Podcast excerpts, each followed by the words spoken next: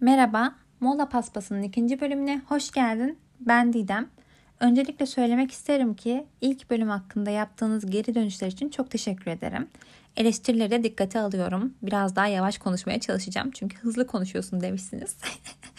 bir de podcast'in sonunda bir sıkıntı olmuş. Neden oldu hiç bilmiyorum. Ses kesilmiş, daha doğrusu kısılmış. Bu sefer öyle bir hata yapmamaya çalışacağım. Bakalım. Direkt cumburlop konuya girelim bu hafta. Çünkü bu haftanın konusu hakkında söyleyecek çok şeyim var.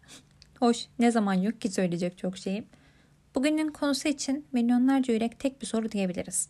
Hayatımın aşkını neden bulamıyorum? Hala aramaya devam etmeli miyim?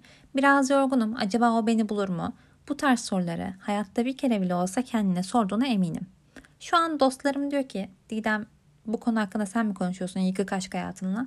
Aşktan yüzümüz pek gülmedi açıkçası. Hatırlıyor musunuz Meryem Uzerli bir ödül töreninde şey diyor. Şimdi diyeceksiniz ki doğru adamı o mu seçmiş? Çünkü seçemiyorum haklısınız. Aşk hayatım bir cümle olsa bu cümle olabilirdi. Düşündüğünüzde hayalinizdeki aşkın elbet bir kriteri vardır. Bu kriterler de bence tecrübede de iletişim kura kura oluşuyor. Yani dış görünüş veya karakteristik özellik bakımından. Ben size bir adam sayarım mesela kafadan. Hani böyle benim hayatımın aşkı şöyle olmalı böyle olmalı gibi. Hoş bazen işler hiç öyle gitmiyor ama olsun. Bu davada sorun sayısı çok. Öncelikle bunu söylemek isterim. Sırasıyla aklıma gelenleri sayacağım. Belirtmek isterim ki burada sayacağım şeylerin çoğunu kendimde keşfettim. Yani burada oturmuş sadece etrafımdaki insanları eleştirmiyorum. Bir yandan kendimi de eleştiriyorum. Gelelim birinci sorunumuza. Birinci sorunumuz tek tip olmak. Nedir tek tip olmak? Mesela biriyle tanışıyorsunuz. Bir hevesle gidip onu bir arkadaşınıza anlatıyorsunuz. Arkadaşınız size hmm, aman mesajlarına hemen cevap verme kendini önemli zannetmesin gibi bir tavsiye veriyor.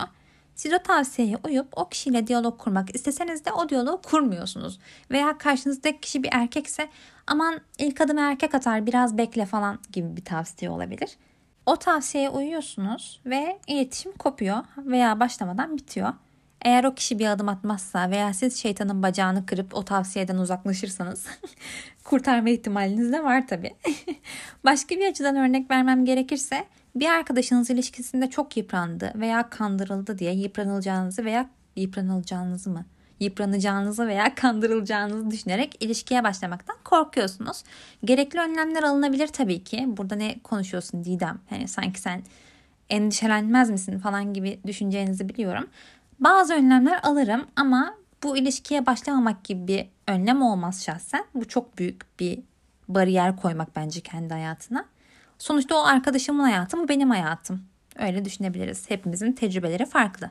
Bazen de ilk örnekte bahsettiğim gibi alışılmış kalıplar yüzünden tek tip oluyoruz. İlk adımı erkek atar gibi. Tek tip yani tek bir kişi olma konusu artık çok can sıkıcı benim için. Daha çok örnek veririm ama çok da uzatmak istemiyorum bu ilk basamak olduğu için. Sonuçta karşınızdaki insan sizinle tanışmak istiyor. Sizi görmeyi, sizi okumaya çalışmayı, sizi anlamayı istiyor. Ona gidip bir B kişisini gösteriyorsunuz aslında. İkinci sorunumuza geçelim. Bazen karşımızdaki kişinin karakteri veya dış görünüşü de olabilir.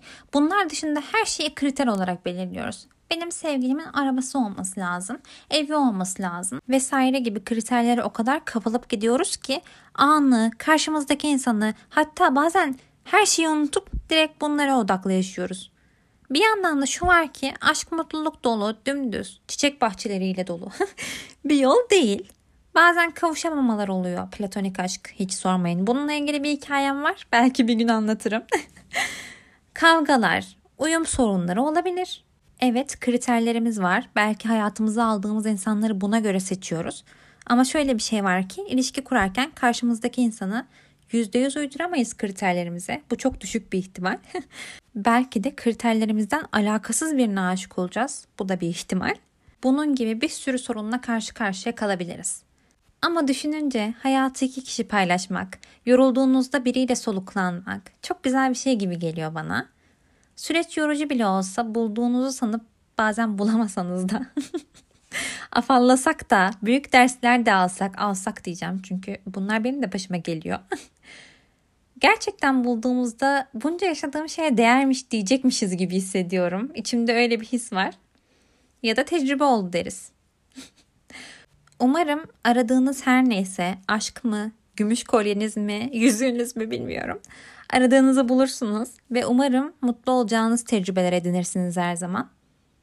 Yine umarım ki BCDEF kişileri olmak yerine her zaman kendiniz olursunuz. Bir sonraki bölümde devam edene kadar kendinize çok iyi bakın. Hoşçakalın.